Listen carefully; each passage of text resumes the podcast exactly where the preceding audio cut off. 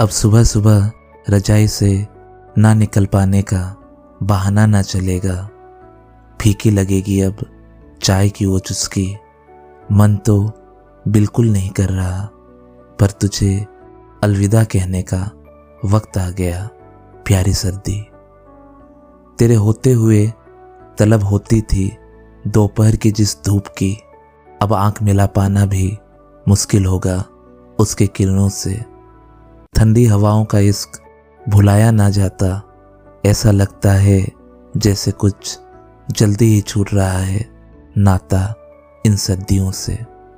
एक अजीब सी खुशी होती है तेरे होने से, वो चाहे जैकेट पहनने का हो या बॉनफायर का।